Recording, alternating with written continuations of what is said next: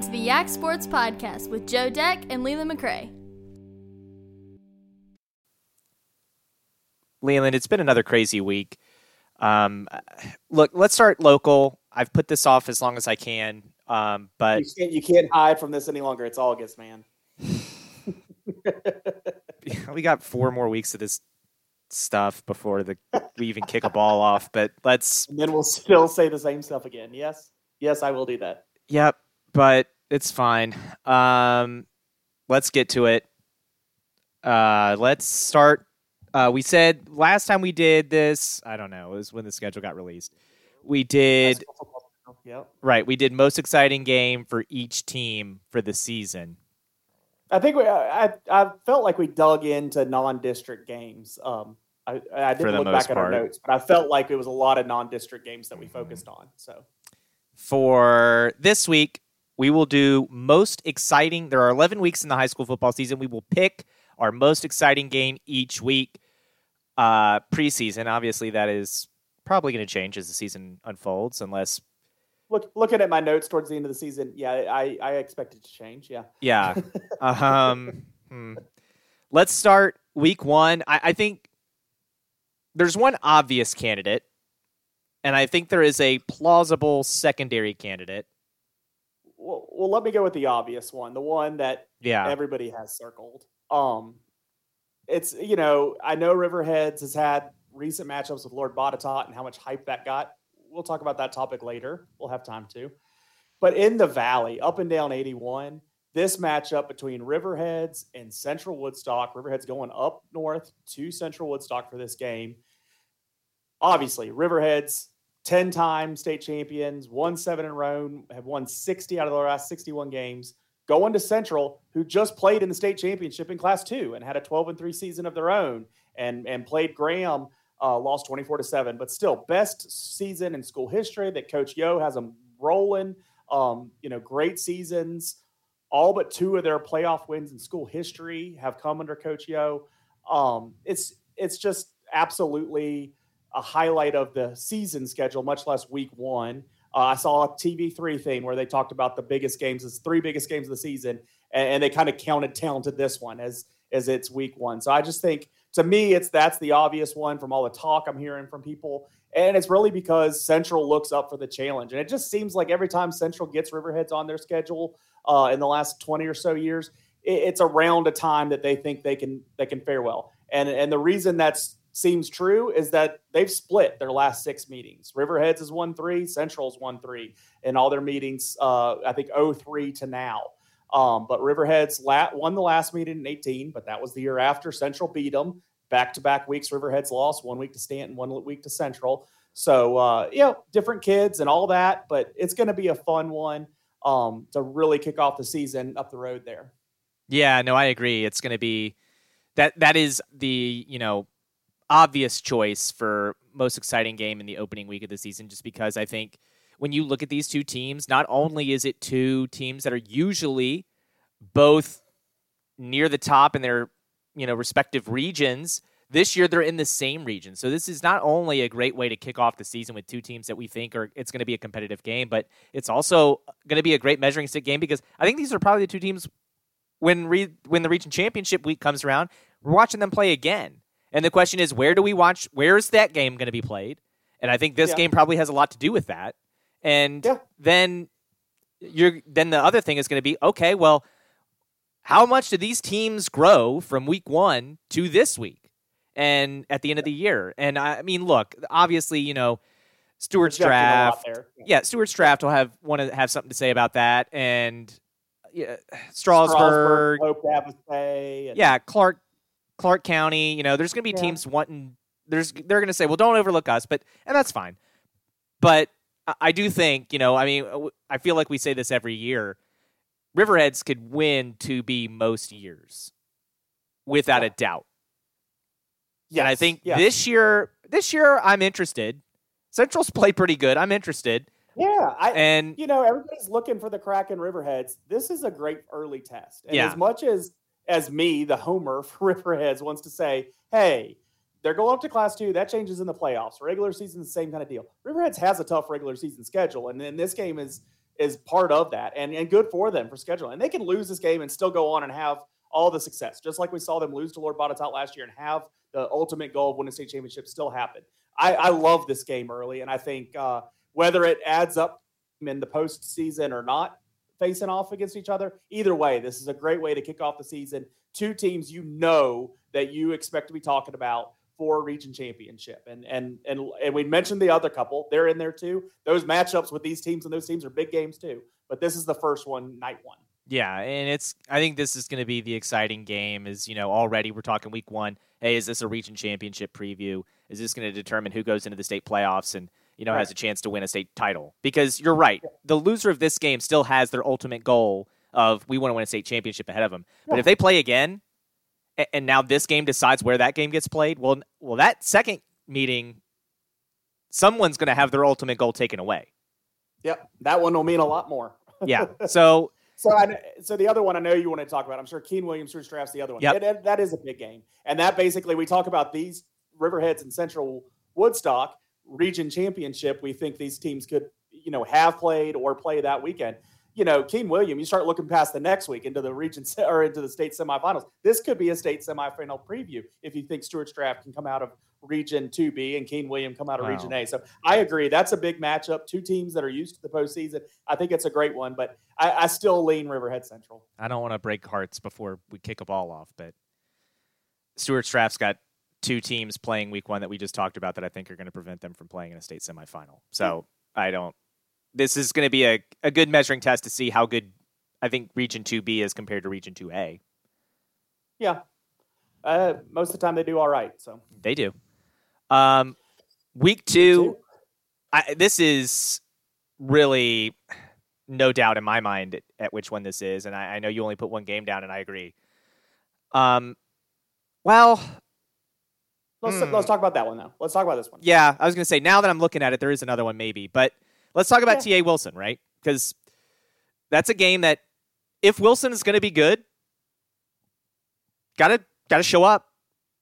Yeah. Gotta win that game, in my opinion. If they lose that game, we go into the rest of the season with Wilson having a lot more questions because you're going to play Spotswood after that. You're going to play Western Albemarle after that. You're going to play Riverheads after that. So if you if you're not 2 and 0 going into that 3-game gauntlet, all of a sudden you go from hope we have a good seed in the playoffs to hope we get in the playoffs. Right. And that's kind of towards where they were last year. I mean, they had mm-hmm. to kind of get in there, and and that win at the end of the season kind of helped that. Um, and this is what winning does. It creates expectations. And here we are the next season, and here's expectations. Here's TA who won a playoff game against Spotswood, um, had their nine and three season, the Scott Turner's first year. Um, you know, came over from East Rock. So it's it's a big one, and so um, this is a matchup that I, when I went and looked at like how many times they played, I was surprised they've only played 17 times, and 16 of those was for 1991. Of all the you know Wilson going to the Valley or Southern Valley, and they had non-district games with so many Valley districts they just haven't played TA much. So I love that they have this little series here. The one game they did have recently was 2019. I'm sure they were scheduled to play in 2020 before everything got crazy. So um, we could have had two games there, but TA won that game back uh, in 2019, 37 to nothing. That was a different Wilson team back then. So I'm really interested to see. I, I, I think that's you know Jeremiah Major was coach there. So we're on a second coach since then for Wilson. They had the uptick last year. Um, sure, they got big positions to fill, like quarterback, but they have some running backs back. They have a lot of good defenders back. I think Wilson's going to be on the positive side of where they were last year. Where does that count for wins, though, with this schedule and, and what we're talking about, this gauntlet that's uh, starting in the first half of the season here, where four of your first five games are no no promises are made here. And I, I'm just I I think this is the biggest game for this our area because of these two teams that really want to get in the playoffs and not just make the playoffs, have a decent spot to, and have a good chance to win a game. No one wants to travel down to Lynchburg and play any of those teams down there in the first round. You want to host a game or you want to be in that four or five game at, at the very worst. So this game, I think, is going to have a lot to say about about that. And uh, you know, put one of these two teams on the road to being a top four seed uh, in uh, Region Three C. There. Yeah, I agree. Um, move. I, You know, if we're gonna keep giving a, a secondary option, you know, Buffalo Gap Luray. Yeah, should be an interesting game. Um, I paused there. I just with them playing in two different classifications, that one kind of pulled me back off. Yeah, which is why it also pulls me off of the next week. Clarke Buffalo Gap. If Buffalo Gap was still in Class Two, I think there's a case that maybe that's the most interesting game in Week Two and they'd have a shot at week three playing Clarke County as well. But still, that's a B game for me. Uh, the A game is again Wilson, but it's their game yeah, at Spotswood. A lot of those. Last year we called this game on the radio. Wilson, you know, pretty good chance Spotswood took the foot off the gas a little bit in the second half, but Wilson really played a lot better football in the entire second half, from the beginning of the second half on, not just in the fourth quarter, to where I, I kind of thought Wilson showed what they maybe could have done in Stuarts Draft. Maybe not win that game, but still just kind of play with them a bit better. And I and I think over the course of the season, Wilson did go ahead and prove that. Mm-hmm. Um, so I'm interested in what they can do this year in Week Three, right there against Spotswood, who you know went into the playoffs as a home team. They got upset by TA, the team Wilson is going to play the week before this. So this is just kind of a three-team crisscross these two weeks with Wilson, our local team, right in the middle and I'm really excited about this. I mean, this is not an easy s- schedule for new coach there at Wilson, Ryan Clark. So I, I'm really interested to see what he does with it. Yeah, the, the Spotswood game is another kind of like we said. You you want to be two and zero oh going into that Spotswood game, but if you yeah. slip up and drop the Turner Ashby game, all of a sudden the Spotswood game becomes a must win. So that's why, uh, to me, it's another you know game of the week kind of there in our third yeah. week of the season. Fourth week of the season, uh, Hold on, I got to I got to clean it. I said Ryan Clark. Ryan Bird is the new coach at Wilson. Right. I've just been watching too much ESPN with former Steelers on there. It's Ryan Bird. well, th- you, that's another reason you shouldn't be doing that. I mean, they're. But um, I actually don't want that much of it. But um, moving on to week four in the season, uh, again, you could say Wilson. They play Western Albemarle, but just to be contrarian, there, uh, I'll make yeah. that my B game. Uh, my A game, and this may be a different A game than you because I see your notes here at the bottom. Uh, I think it's Stuarts Draft Luray because I think we were talking about you know earlier King William Stuarts Draft, you know a potential state semifinal preview, and, and okay. Uh, to me, mm-hmm. the Stuarts Draft Luray game is going to be huge in terms of seeding when you get to the 2B playoffs. If Stuarts Draft yeah. is going to have a home game in 2B, I think this Luray game maybe has something to say about it and it's been an interesting series. I mean, between these two teams, you've seen, you know, Luray win in 17 and 18, and then draft come back in 19, and and I guess that's uh, 21 with the wins. But then, you know, Luray pounded on Stuarts draft a year ago. Yep. So really interesting game, staying in the in the same um, region there, and maybe I overlooked that a little bit. Uh, so I, I, like that answer. Um, I think Luray loses a good amount of talent, but we kind of said that about them most years these last few years, and they've reloaded really well. I really like what Coach Nathan Floyd does at Luray. He's really boot, built that, or it's Nathan draft. Floyd at draft. Uh, I said the wrong name.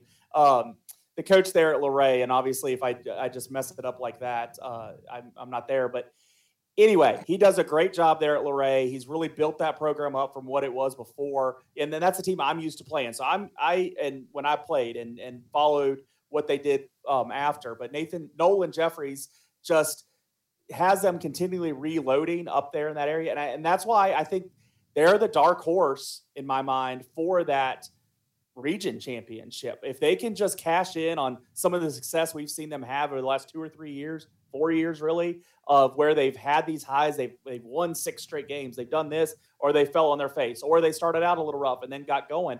I, I think they're a team that could be really dangerous. And that's a team with playing Stuarts Draft who who has been at, at the top of the mountain plenty of times in these last four or five years.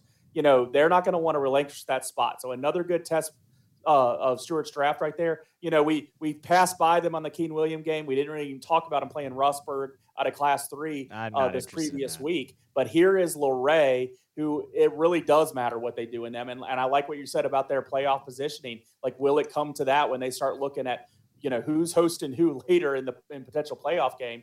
You know that game could decide a lot. Uh, I'm not. If they struggle against Rustburg, that Luray game's not going to be really interesting to me.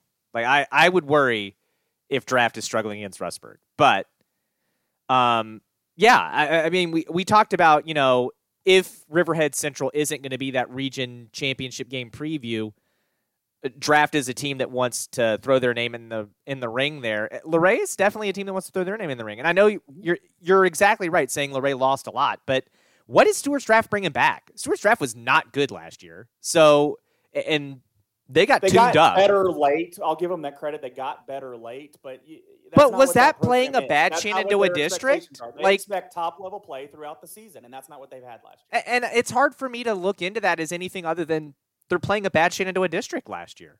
The Shenandoah district was not good outside of Riverheads, if we're being perfectly honest.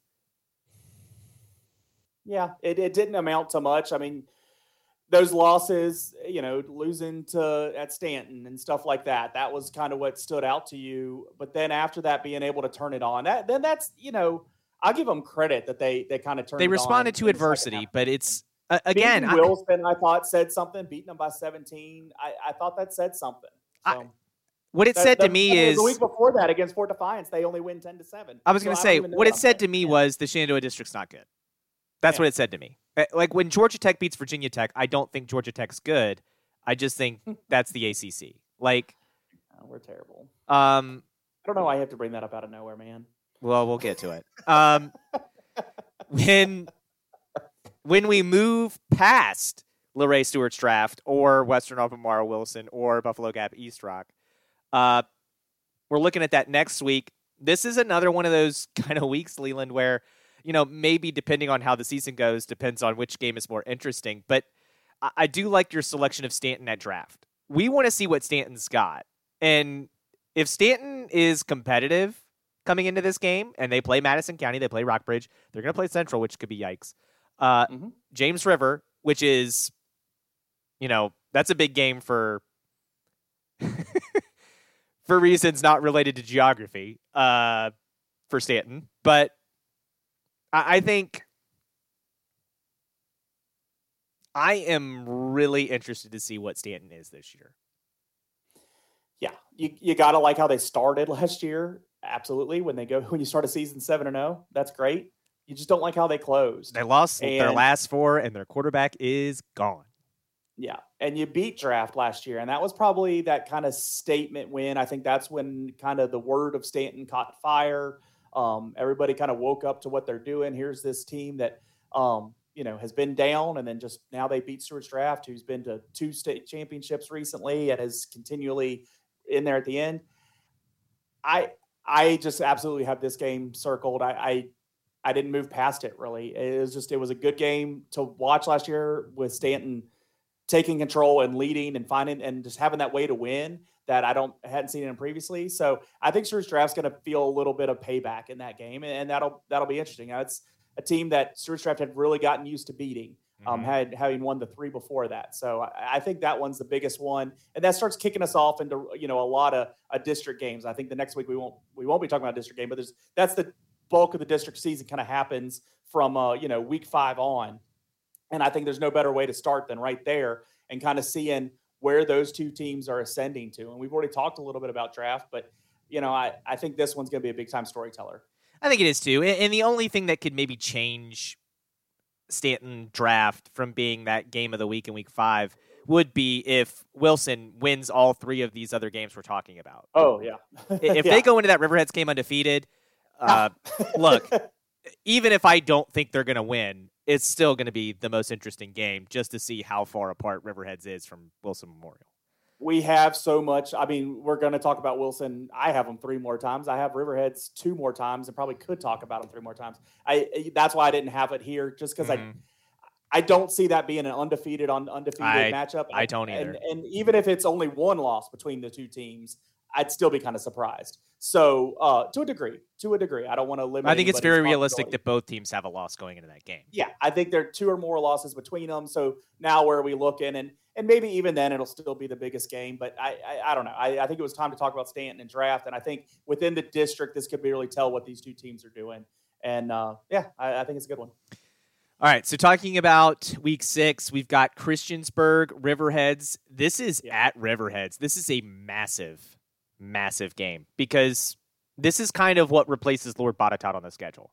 This is another pretty, pretty good program in Class Three. Maybe not quite the prestige recently of Lord Botetourt, but it's sure. up there.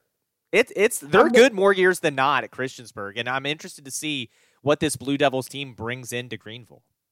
Well, in the very least, they're coming off a, a state semifinal mm-hmm. loss last year to Heritage. Um, so you know we know how loaded that is. I mean, all I just said was Heritage, and that tells you what level that they were at last year. And ten and four season, that's after a ten and two season. That coach has them going down there in Christiansburg.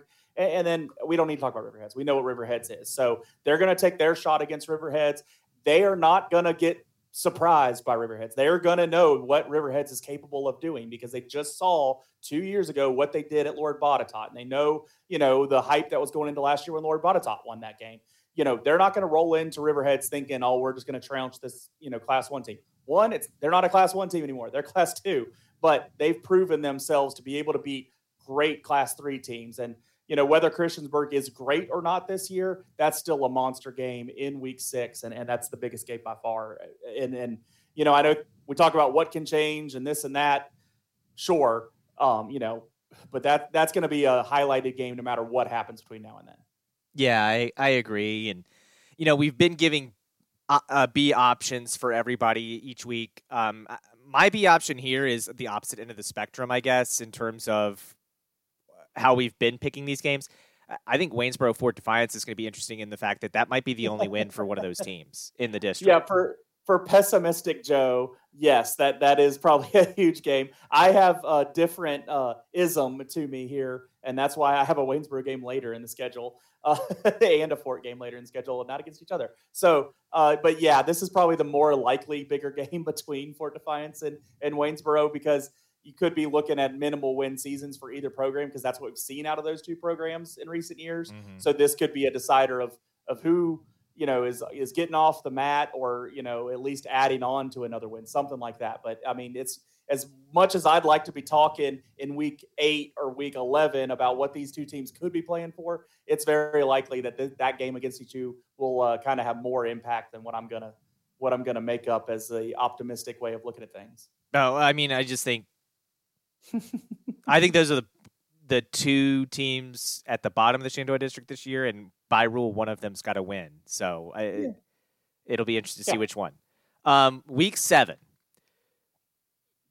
I, I don't disagree with your pick here, um, and it gets real hard to kind of argue against it when when you look at the other games on the slate. Right? It, it's Gap Wilson, and it's Gap Wilson because we're talking about Wilson's season a lot here. They've got yeah.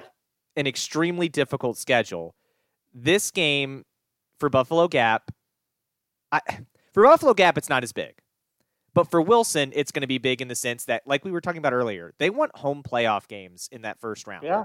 So to get that, you got to beat Buffalo Gap. If you're Buffalo Gap, win or lose this game, you're probably going to have a home playoff game, and you can win Region One B, uh, pretty easily. I, I mean, there's not going to be too many games where I look at, and if Buffalo Gap loses a regular season game, um, okay, let me rephrase that.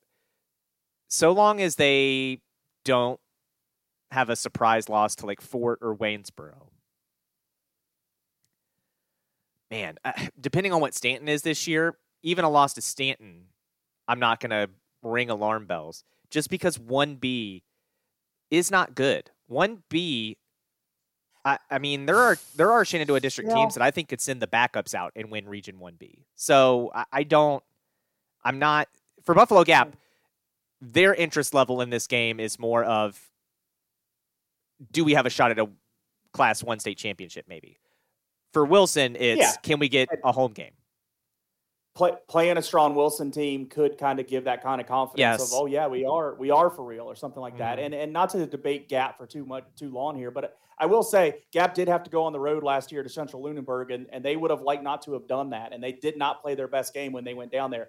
I am sure they're going to want to secure home games and and I do think they're going to care about racking up regular season wins just so they don't have to travel because it's not good as those teams get down there in Region 1B going there and playing and on the other side of the state and stuff isn't the most fun thing to do in November. So I I, I do think they'll want to have those wins and they will care. And I think they'll come into this Wilson game wanting that win and those power points that a beating a Class Three C team can do for you. And hopefully Wilson has some good wins. Hopefully on a lot of different fronts. We're hoping Wilson has a lot of wins coming in that game. So I think they'll be fired up to play that rivalry game between each other. You know, Gap's won seven uh, or five of the last seven uh, matchups between mm-hmm. these two teams, um, but not last year. And last year we gave Gap a pretty good chance in that game, and this was one of those games where Wilson kind of said, "Hey, no, we're for real here." They they went out and beat the pants off Gap, forty-two to twenty. So you know, in that rivalry between those two games and how much fun games they've had between each other, I, I think this is kind of destined to be another one this year.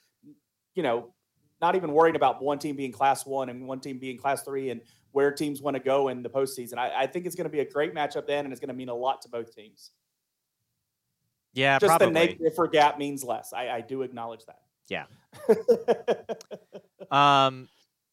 So because we've been doing this, uh, you know, a, a secondary game, whew, secondary game gets hard. Yeah. Um. I, I guess. I guess four. I bet you Four. I bet you by the time we get there, there's a great secondary game. I bet you by the time we get there, there's gonna be another mm. highlight game. Just things are gonna one team's gonna be a little bit different than we expect, and that's gonna kind of create the uh, you know maybe Staunton you know kind of rolling by that time. Maybe they've only lost to Wilson and um, you know something like or excuse me. Maybe Staunton's pretty good then. Maybe it only lost to Wilson. Yeah, maybe beat Draft again, or you know something like that, and they're kind of rolling. Beat maybe Central. that's more interesting. That Central Woodstock game is gonna be tough for them. I don't know. I, I just think there's a chance we have a secondary game. Right now, looking on paper, we don't. Yeah, I'm. I'm saying I mean, about to draft Fort and draft not, Fort. That's not, that's not a good not game, good. but no, it, it was a close game last year, wasn't it? So who knows? Yeah. Um, week week eight. If it's close again, then you're going to be pounding the Shenandoah district again this year. yes. Week eight, I've got a different game than you. I've got. You should. You should. I've got. Yeah, I. I don't want to be mean before the season starts. Um, I'm. Some people might have already said I failed, but I'm trying. Um, Who you got week eight? Week eight, I'm going to take Gap Riverheads because I think this is a. It's a rivalry game. This is the game that kind of like the Wilson game for Gap, Riverheads is the team that plows through Region 1B no troubles. So if that's the goal for Buffalo Gap, kind of would be nice to see where you stack up against a team that's used to doing that. Yeah. I my only hesitation on this, and again, I picked this because I think it's going to be the the quote unquote best game when we get to that point in the season. Looking at my other options here, um, Joe's going to hope there's some VCU volleyball this night. Yeah, I, am telling you, this will be VCU fall, and I will be like, ah, I don't know, man. I got Richmond's calling my name, but um, this is yeah, this is not a great week. My only hesitation is I don't think I've seen a Buffalo Gap Riverheads game be decided within 28 points, and it's probably larger than that. Yeah, I mean, I mean, last year was 27-7, but I mean, the, you know, three score games, all of them for a while now. 16 straight Riverheads has beat Buffalo Gap uh, oh. since 2008 was the last time Gap won. I um I just wanted to not pick Riverheads because I know I was going to pick them somewhere else, and I feel like I always just beat Riverheads' drum. So that's why I wasn't picking that game. I know when we get to that week on the radio and this podcast, I'll talk it up and what it means and this and that. But yeah, let's talk on paper. I just can't do it right now.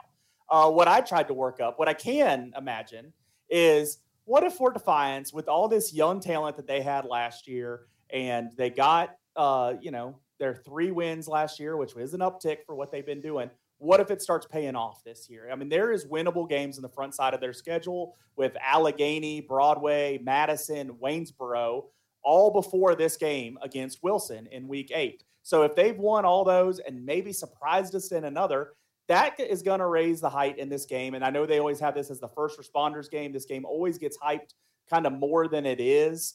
Um, and I think Wilson's been doing the primary winning these games and these matchups. But I could imagine that one getting good um, matchup before we get there. Um, but that's just because I didn't want to pick Riverheads Gap because I didn't want to pick Riverheads in another game. I don't know where else to look. But that, I mean, if Fort season is a lot better than we think it, we would just assume it is. They're uh, acknowledging they have these winnable games in the front side of their schedule. That would that would make this game better. Yes.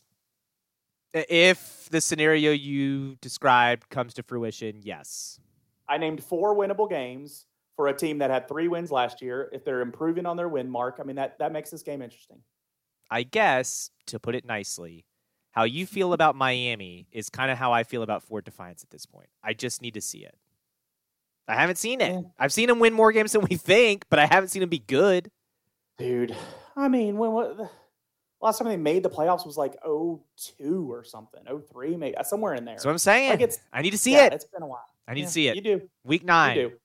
You said this about Gap one time, and then you did kind of see uh, see a degree. I, I've always say Gap wins one more game than they should, and you you kind of seen that. Um, heck, you said about Stuarts Draft when you came in with radio coverage in our area, and they definitely showed you. So uh, now it's now it's Fort's turn. I uh, I don't have a lot of confidence in that, but yeah, yeah here we go. Week nine. Uh, this is where you're going to beat your Riverheads drum. Uh, it's Stuarts Draft. It's Riverheads. It's probably the Shenandoah District de facto championship game, as it has been for many a year. Um, I don't have to say anything about this game. You you can talk about the secondary game. I don't- It's Stuarts Draft Riverheads. You don't have to say anything. It's been the best game in the district for uh, how long now? Great. So we don't have to say anything. So let's go to the B No. game. Uh, the B game would be, I guess, Staunton Buffalo Gap.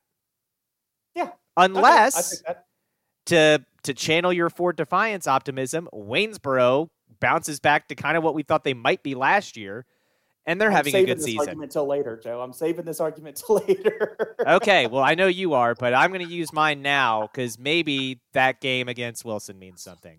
But it's probably Yeah. Buffalo Gap Staunton. Um, week 10. I, Uh, I like Gap your week Staunton, 10. Uh, Buffalo Gap won that game 22 to 17 last year. That was a crazy good game. So I, I, I it was an incredibly good game. Yes. I like your pick. Like Um, week ten, I like your pick here of Draft Wilson. I think this is this is if Riverhead's Draft is uh, like our de facto driver seat into a District game, then all of let's say Riverheads wins, right? Which I don't. No offense to our Draft fans, I don't think that's that big of a leap.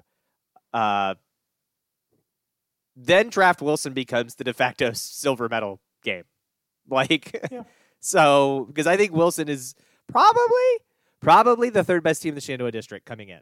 Um, Buffalo Gap maybe, maybe Wilson.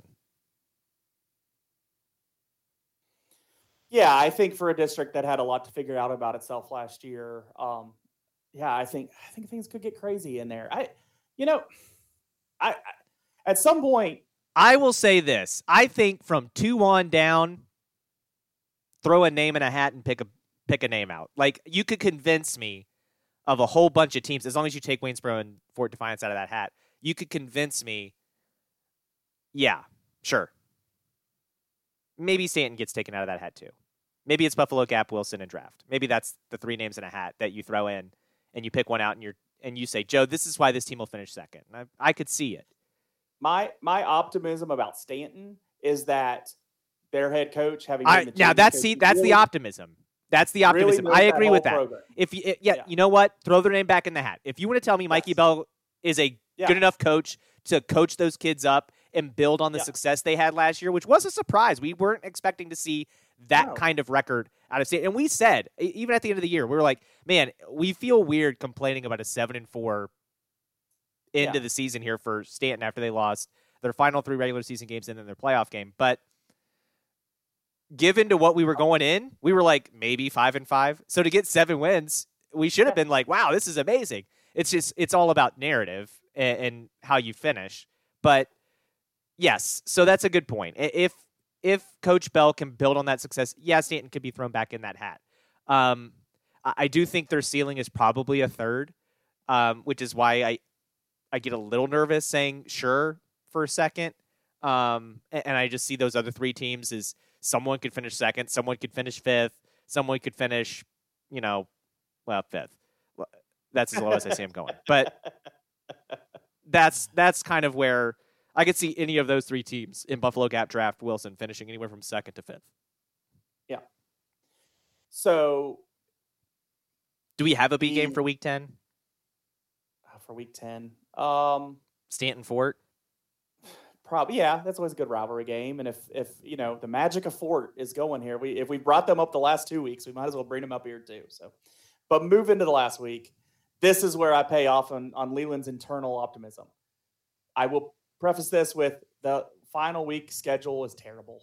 it's just not good. And while we should talk about Fort Defiance and Buffalo Gap, we've talked about Fort the last three weeks. I'm going to talk about Waynesboro Staunton and that rivalry and those two cities inside the account lines of Augusta County and what that game means. And they're the teams that threw on an extra game uh, back in the spring of 2020 just so they could get it the games in against each other. It's a one and nine Waynesboro team that I just wanted to talk about at some point, who is hoping that the influx of students into their program after this team was just down on the ropes from even existing as a program, the building on that success. Last year, they didn't build on any success. They completely fell on their face with expectations in front of them. Have they been able to learn from that? And I don't think it's going to take till week 11 before we know that. And that's probably why this game isn't the best game of the week because I just is is Waynesboro going to be scratching at the playoffs? It seems like they're zero wins, maybe one win, or they're on the brink of playoffs, and they generally get into the playoffs when they do that because they have a usually a decent non-district schedule that allows them to get in there. But if they're anything up from what they were, is it at the line of playoffs? Are they playing for their playoff lives in the last week against that rival of Staunton? So that's why I bring that game up here. But I also remind you, it's up against Fort Defiance and Buffalo Gap, which kind of the same old story in the last week of the season as we always get, and Riverhead's John Marshall. And I just don't think John Marshall's going to be able to bounce the basketballs on that football field. So I don't see that being a good one. So there I am, Waynesboro Staunton, week 11. Yeah, I mean, B. I don't even want to talk about a B game there.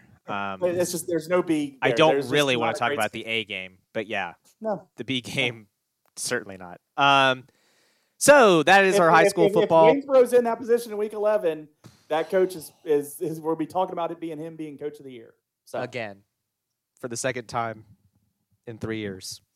Um, and we'll just forget about that middle year if that happens. Um, but we know high school golf has started. Uh, yeah. We will talk more about it as the season goes on. District championship would be September 18th.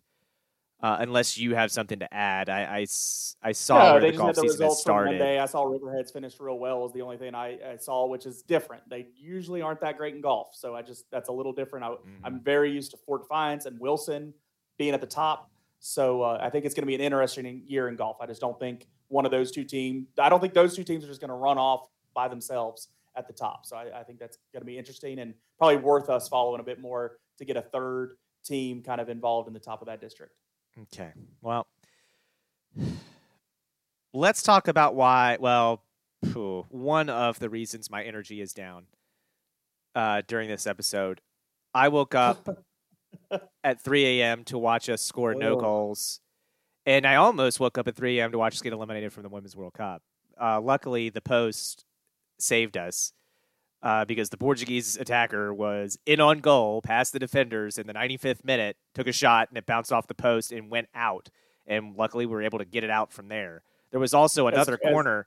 There was a corner earlier, uh, a few minutes earlier, that like the ball's bouncing around in the box, and I'm just sitting there going, "Pick it up!" Like that's the stuff that when I'm playing FIFA against my brother and the ball's bouncing around, I'm trying not to snap my controller in half when my players are screwing around and somehow the ball ends up in the back of my net. Like I I saw that happening and luckily our goalie eventually fell on that one. And I was like, "Oh my gosh!" And, and then, like I said, when the other attacker's barreling down in the 95th minute, and it goes off the post. I'm just like, "Holy crap!" I was like, "Well, I'm awake Car- now." Carli, Lo- Carli Lloyd said, "Player of the game was the post." She's not wrong. we didn't play well. Portugal was the better team, and that's the that's the concerning part. We haven't played well in this cup. No, some of it's been the lineup, but honestly, I didn't hate the lineup. lineup. I didn't hate the lineup against Portugal. Rose Lavelle started. Rose Lavelle picked up a yellow card pretty quickly, uh, and it won't be playing against probably Sweden, because um, that's probably who's going to win that group, and we'll have to play the group winner, Sweden. And, and I just w- the way we've played so far, we aren't beating Sweden. So yeah. we're the better program. We're the better yes world program. We are the better world program. Yeah, we are playing well, and and that's what you know. Game one, we didn't really play our best. I was like, all right, well, you know, we played a different lineup and we played all these new people. Okay, But then the second game, we kind of came out with a very similar lineup and we didn't play well again. Okay, well, we got to get it right in third game. And then third game, I think I'm more disappointed than any of the other. I, to me, this was the worst game we've played. Yeah, we didn't play good. I, I will. The way I will phrase this is: there's people on the field in the end of that game that I'm just really surprised that we're leaning on as much at this point because I think there's more talent on the roster. There's a lot of girls we haven't, uh, women that we haven't seen play yet in the World Cup, and this and this is when I show up to watch men and women. This is when I show up to watch. I don't. I just I'm not understanding these decisions. I'm not quick to say let's fire the coach or send him under the bridge to live in a box or anything like that yet. But I just am surprised with the talent level and age that I'm seeing on the field at this point, and uh, seems like some of our leaders of years past that are still leaders. I've seen very little of, and then and then other ones I'm seeing more of than I want to see. So I, I just I'm I'm surprised you and I have not talked about this. Uh, no, we have not. I would say, and I don't know the individuals you were talking about necessarily. I would say some of that is age. I, one in particular, I, I just she's getting less playing time than we're used to seeing in World Cups, but I think that's because of age. I just she cannot go 90 minutes at a top level anymore with the players ahead of her, in my opinion. I have nothing against the player, um, but okay, then we're not talking about. Okay, so you saying okay, we just got to be we got to be open and honest. We just got to say I I don't want to see um I don't want to see her out there as much. I don't want to see. Rapinoe is that who we're talking about? Yeah, Rapinoe. Rapinoe is a leader. She is a spark. She's, and she's a good leader. Yeah, but, but like, she is. She's just not. I, am sorry. She's like not when, in the right place at the right times because of of mm-hmm. physicalness, not because of instinct. And instinct, she knows. She puts her head down. That's why she turns around and runs because she knows she should have been there. Yeah, and, and she's, she's, a great player. Like I'm not, I'm not trying to bury her and say super. shouldn't be on the team yeah. or anything like that. She's a great player. She's a great leader in that locker room to help build. She's had a fantastic career. Will go down as one of the greatest American women's soccer players, and therefore one Absolutely. of the greatest American soccer players because our men's program is not very prestigious. Um, no, but oh, O'Hara's the one that I want to see more of. I thought yeah, she maybe. was the leader. I thought she was going to play more this year, and I and she comes in at the very end of this game, and I'm like, why aren't we seeing more of her? And like, I don't know. I don't know. That's that's the two that have stuck out to me in like playing time stuff. I don't know why we're messing around and us not playing our best lineup every game. I know we got to save some legs, but man, we wish we wish these last three games had gone differently. Yeah, and to me, like, I don't know what the problem is. So I'll I'll be frank. I looking at this, I don't know what the problem is because yeah, maybe you can make some changes and use some more subs because our depth is our advantage that we have over these other countries for the most part, and we're not using it, which is kind of weird. Um, but we should also be seeing more goals. Alex Morgan straight up isn't finishing in this tournament. She has not finished very well. Sophia Smith scored two goals in that Vietnam match, had an assist, was amazing. She is an amazing player. If you look at Sophia Smith highlights from Stanford, it's phenomenal the goals she's able to score against other good competition. It's just not happening in this tournament. Trinity Rodman's another one. Really good. A lot of opportunities. We're just not seeing the ball go in the back of the net. I did not know until I looked it up the other night after during game two. She is Dennis Rodman's daughter. I didn't know that. So she's got, I mean, a lineage of top level athleticism. Right. But we just we need to see She's had to have a tough time growing up. We need to see the goals. And we're just not seeing goals. And and for the United States, I think part of this is the world is catching up. The world is catching I, up. So, and, so that's the point. I wanted to get to that point. I don't know if as a whole, if I'm going to say the whole world is catching up. I think the bottom is catching the top groups because we've seen these other upsets. We saw New Zealand beat whoever they beat. Like I just wonder if like the spread is shrinking. Now, I just don't know if these other teams are so much better. Like if we play our if we play as well as we think we should play, I still think we're the best team. But yep. I do think these teams lower down here that are in our group here have given us a rougher time and, and made us not look as good to a degree. But I do wonder now that we're going to play Sweden and some of these teams we are expecting to see up here, like I wonder if things kind of even out a little bit. Maybe we do play a little better because we're expecting this from them. Like I just wonder if the if the if the lower half of the top 20 teams is kind of get catching up to the bigger group. Yeah, and I don't, you know, I know Carli Lloyd said, you know, she questioned the, you know,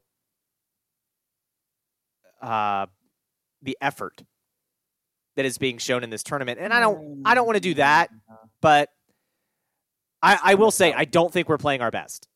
I, I No. don't think that's up for for debate. I if if the U.S. Women's National Team wants to tell me this is the best they can play, okay, then I I was way more confident in our ability than I should have been. I, but I'm thinking this is not to the best of our ability yet, and whether that's uh, like I said, I don't I don't want to say effort, but whether that whether it's that whether it's everyone else is catching up, whether it's you know just the wrong time to be in a slump, I don't know, but w- we need to see a different U.S. women's national team come. I, I think that's Saturday. Saturday or Sunday. Saturday or Sunday. I think 10 p.m. on Saturday. I think was the slot they were trying to hold for us, but now that we didn't win, No, no, that, no. I think it's Sunday I at think five. gonna Be 5 a.m. on Sunday. Yeah, I think it's 5 a.m. on Sunday. Uh, and again, that's going to be against Sweden. So I, I think come 5 a.m. Sunday, we better be playing much better soccer, or we're going home in the round of 16, which would be a colossal embarrassment for this for this team. Uh, and we're a poll away from already going home. So colossal. It'd be less colossal than it would have been today, but it, it'll still be colossal. Yeah. Um, let's. oh, how do I want to? Oh. I want to go. this? I don't want to talk about what you have next. I want to talk Okay, about that later. Um, I want to talk mascots. It's time to talk mascots, Leland. We we previewed this last week. People come here for the big news, and it's time to talk mascots. I got you. Yep. Uh, you'll we'll, we'll get serious again later. Uh, mascots. Uh, do you want me to? Go ahead. I asked for your top five. I didn't rank my top five, and you'll find out why later. Um, I have six written down, so that's I don't really have them ranked either to okay. a degree. I I also I have got- honorable mentions. That was gonna be my question. I have one honorable. Okay, so we got are we got our five with an honorable mention. Do you want to do honorable mentions first or after? Sure. First. You go first. Love it. Honorable mentions. I've got three. I've got uh, Mr. Redlegs from the Cincinnati Reds. Okay. I like his mustache. Yeah. Cool. Bingo. I've got I and if he has a name, I'm sorry, uh, but I think he's just called the Devil, the New Jersey Devils mascot. Okay. That The, and, the Seinfeld episode, the Seinfeld episode regarding the New Jersey Devils fandom and whatnot. that's that's that not why. highlights it. That's not why. It's this. This is SportsCenter commercial, uh, and the SportsCenter anchor's Oh, name is escaping me. down. Where he gets on and goes going up, and all he does is shake his head no, and he just like woo and runs off the elevator. That to me was amazing, and I, forevermore I've been like, it's Jay Harris, isn't it? yes, it is Jay Harris. I was like, oh, Yeah. I love the Devils mascot. That is so cool. That highlights. I mean, that just highlights the. I think we've talked about that. This Is SportsCenter commercials before, but that they're so good. That's one of my all-time favorites.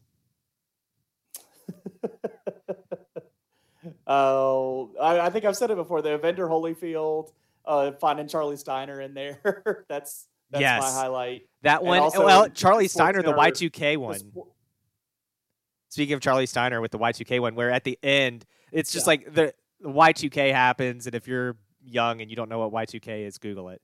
Um, but he's holding up the lamp at the end with his tie wrapped around his head, and he goes, "Follow me, follow me to freedom," and then like runs off. That was great. That's a. I think I think those two, the Devil one and that one, are my two favorite. Yeah, I, I, I, Charlie Steiner. You throw Charlie Steiner in, it's always good. Also, the soap opera one where it's like they're hosting a soap opera like around SportsCenter, and it's like the girl's kissing somebody with like a mascot, and then she looks up and goes, "Oh, Billy!" And then like Billy the Marlin standing there mad over in the corner. Like that's really classic too.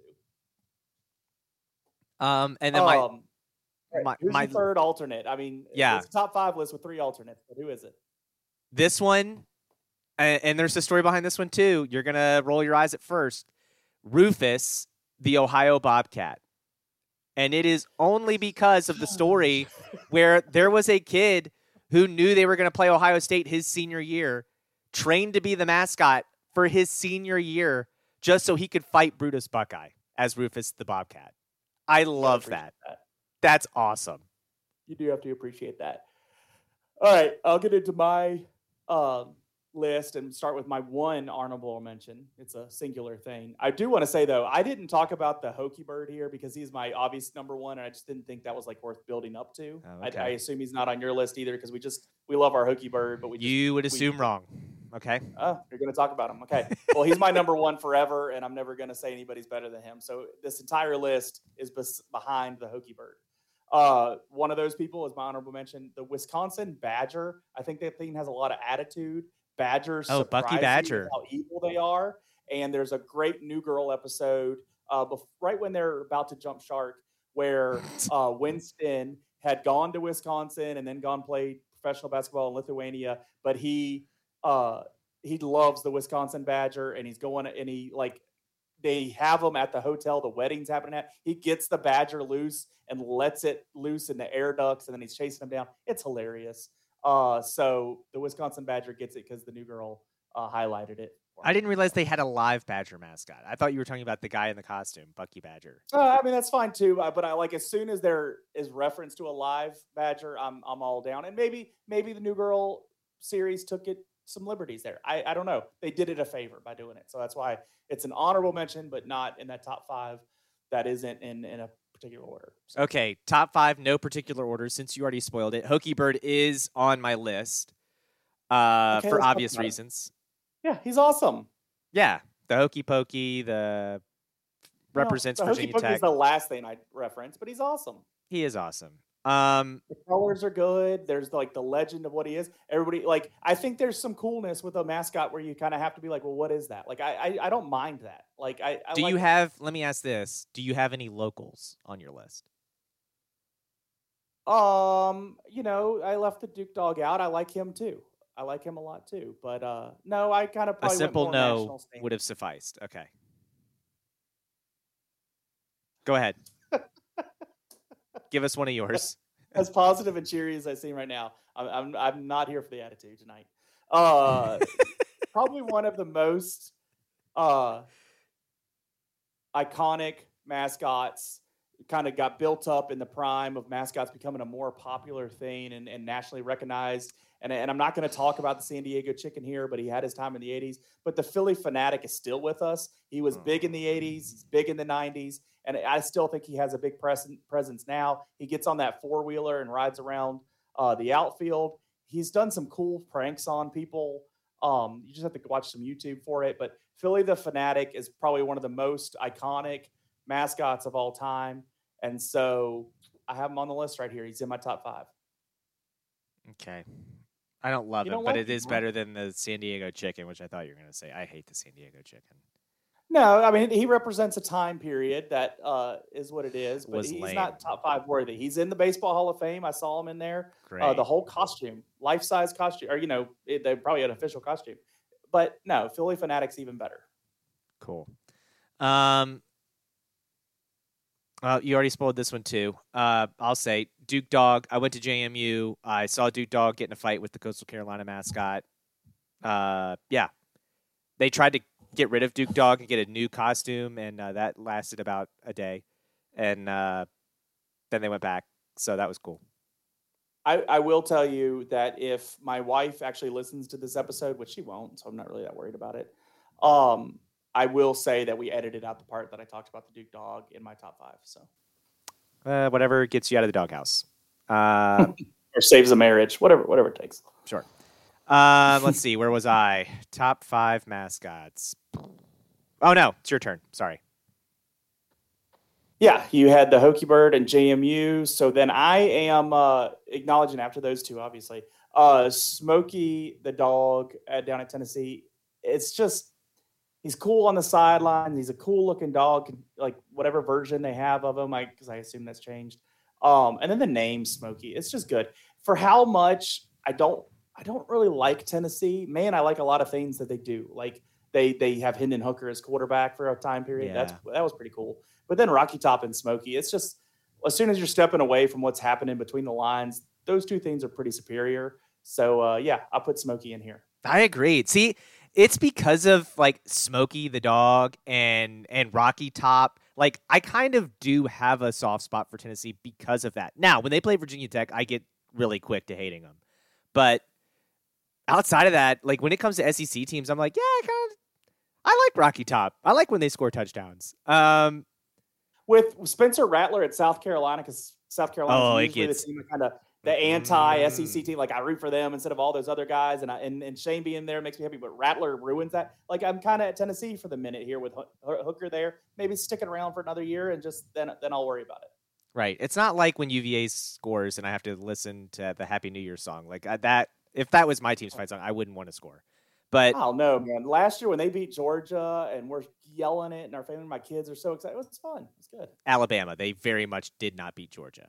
Oh yeah, Alabama. Sorry, I said they're on red team of the S of the SEC. Yeah. My bad. Um, I think we were excited about the Georgia game though, but it just didn't pan out. Uh, yeah. Uh, We were right, excited so- for about five minutes. And I Georgia said. So happened. now I'm on the one that I felt like was the kind of the the coolest when I was a kid in my prime in the '90s. The NBA was getting popular and Mm. and hot, and there was All Star games. And I remember this this mascot always being a big part of it. Is that gorilla from the Suns? And if he has a name, I just don't know it. But man, he's awesome, and just jumping in from trampolines, getting dropped from the ceiling, just always doing the coolest stuff. And he just seemed like he was the coolest, hottest mascot when I was at the impressionable age of understanding the role of mascots. So the Suns gorilla is there in my top five. I agree with this one. This one's much better too. I like this one much better than Phillie Phanatic. Um, for me, I'm going to stick college before I go to my pro mascots. I got one more college, and again, uh, this is you know just because I love them and it has nothing to do with who signs my checks. Uh, Rodney the Ram, VCU, uh, great dude. Always high fives in the booth when he's in there. So It's a super homer pick, dude. that's why I'm here, right? I love it. I love that you've bought into it. Um, but yeah, it's a super homer pick. All right, who you get next? I don't Uh, want to break that one down. I don't want to make you have to have to explain it. Go ahead. Yep. Uh, next one, also going to be a homer pick, but we're getting into the pros, and uh, I I remember watching this mascot come. Well, we would go to Camden Yards, obviously, and see him, but then he would make appearances at the Winchester Royal games when I was a kid too, because they would have you know Oriole Bird night, and he would come down, and somebody would get in that costume and pretend to be the Oriole Bird. Uh, Oriole Bird's awesome. If you don't like the Oriole Bird, then um, I don't know. I well, I could say some things, but I I'm gonna say something later um in the podcast like in the d block and i'm trying to be this pod the a block might be opposite of this but i'm trying to be more positive so I haven't picked up on that yet tonight, mhm. and I like how every six months we have this from you. We yeah every six months i try and then like two weeks and i give up but this a week time after a week after Christmas in July is about the time that you should have your six month reminder. Oh, I'm going to be more positive. Yeah. Right. Yeah, it is after Christmas. It's like the new year. I'm going to be more positive, and then like, yeah, then life happens, and I'm like, you know what? Positive sucks. Um, so we're gonna try to be more positive. Could get derailed here again soon. Um, but if you don't like the Oriole Bird, then I think you're wrong. Ooh, a vicious takedown by Joe. All right, who you got? Who you got next? Oh no, no, it's my turn. It's my turn. It is your turn. Uh, all right, I got a good one here. I really like them, and it also reminds me of a more local one uh, that haunts me in my dreams. Uh, Ralphie the Buffalo, yeah. and this is restricted to the live animal Ralphie the Buffalo that they wrangle. Well, you know, it seems like they'd have no control of the situation, really. like you see Texas and other people bring in like this longhorn and you see other animals and it just seems like very controlled this buffalo is just like running full speed down the middle of the field, and there's people on each side of them, and they're like, "Oh my goodness, do we even have?" Like you think this could be the end of times for anybody that this animal gets near. And so I love it. I love the fear that he brings in a pregame ceremony. I'm sure the other team's not on the field because it has to just be an insurance nightmare for whoever is. And love it. Love Ralphie the Buffalo. I'm, I'm not sure about like Deion Sanders with it as much as, but I like Ralphie the Buffalo. It reminds me of the Buffalo Gap Bison, who is a mascotted animal uh, or, or an animal looking mascot on a human body that has those red eyes that stare at you from across the field. And it it's just it still gets me, dude. It still gets me, and it, so it reminds me of that. I like the Buffalo. To be fair, I think that's our only choice for local mascot, uh, if memory serves. There was a local incident, I think, before you got here, where there was a Riverheads gladiator, and apparently uh, there was need to suspend uh, the efforts of that costume going out in public. So that was another choice at one time. Uh, but those two only recently, yes. That so by default it would be number one, but I would also rank it number one even if there was another option, just out of fear. No, those um, eyes. Those, those eyes. red eyes. I'm telling you, They're the fact that staring at us, I can still feel. I still see them. Me. I still see them in my sleep. Like honestly, if Buffalo Gap wants to win more games, have that Buffalo win that win, in the end zone. Have him standing in the other end zone that the other offense is trying to score in. Because let me yes. tell you, they're gonna be like, you know what, we'll punt. Like yeah, you see the principal standing down there in the end zone, all jibber jabber. Just had the buffalo just standing there with his arms crossed. Yeah, the goalpost. Doesn't even have to be doing anything. Just standing there next just to the goalpost with, with his red eyes. I'm telling you, nobody will run at that thing. Um, but yeah, you were talking and you clarified the live mascot. I'm noticing that's a difference in ours. I went all costume mascots. You took some live I took, mascots. I, I got in here. I, I yeah, that's fine. but also, you don't have to say Ralphie uh, the the live one because I think the other one's name is Chip. Oh, if okay. See, I didn't know this. NCAA video games, uh, the mascot games. That's how I learned a lot of the names of the mascots. I I will tell you, I didn't do a lot of mascot games. I might have done one or two with some Hokie birds running around, but I did not do a lot of the mascot games. Yeah, they were fun. Um, yeah. yeah, I, I mean, yeah. W- when we're talking live mascots, I mean, obviously, I didn't put any of these on here, but um, Bevo, you mentioned Bevo. That's another big one. Uga. I don't mind Uga. I don't mind Uga. He's fine. He's I like fine. Uga. Um, I like when they get together. It, things happen. It's cool. Mike the Tiger scares the bejesus out of me. Um, I Mike's cannot believe. Yeah, I cannot believe and they're allowed. That, now there is a Mike the Tiger costume and a actual Mike the Tiger. Um, no, I've seen the actual tiger. I've been yeah. to LSU. I've been to Baton Rouge. The enclosure is is nicer than. I, I don't think they wheel the cage out anymore. I don't think they wheel the cage out anymore. I cannot I believe. Seen them the cage in a long time, but they have an enclosure out yeah. of the sta- right outside between the basketball stadium and the football stadium. There is a tiger enclosure that rivals any zoo that you've ever seen. That's the most well cared for tiger ever. So any any PETA people that want to have a problem with it, they probably live better. That tiger lives better than you do it, it is a very it, it's intimidating just seeing the enclosure for this tiger. It's unbelievable. Yeah, the cage. I was surprised was ever allowed to be a thing that was wheeled out on a sideline. Um, well, didn't they have it at Louisa? Uh, didn't you tell me at Louisa or something they did that? It wasn't a tiger. It might have been a mountain lion they had. Oh my goodness! Still, how'd they get that mountain lion? I'm trying to think back. I know that I remember they had a fire breathing metal lion that they made that they put uh, in oh, one of their end zones. I don't think they had a live one. Yeah, I don't think they had a live one when when yeah, Sherando went it. to play them, but they had people jumping out of planes with game Dude, balls I'm and fireworks seeing everywhere. pictures and video. Okay, maybe they did, and I just we walked past it and we didn't see it. I don't know. That's I thought that was part of your story. I thought that was part of the thing, but I, that's fine. Man, maybe I'd forgotten about it because I just don't. This is 2013. Want to think about that? Would have been a little after me, but that would have meant they had him when we were there, yeah. probably. Yeah. Good lord, that's insane. Um, He's there. He seems pretty chill there, but I mean, maybe not at all times. My number one is Poe. Um, I think it's a clever name.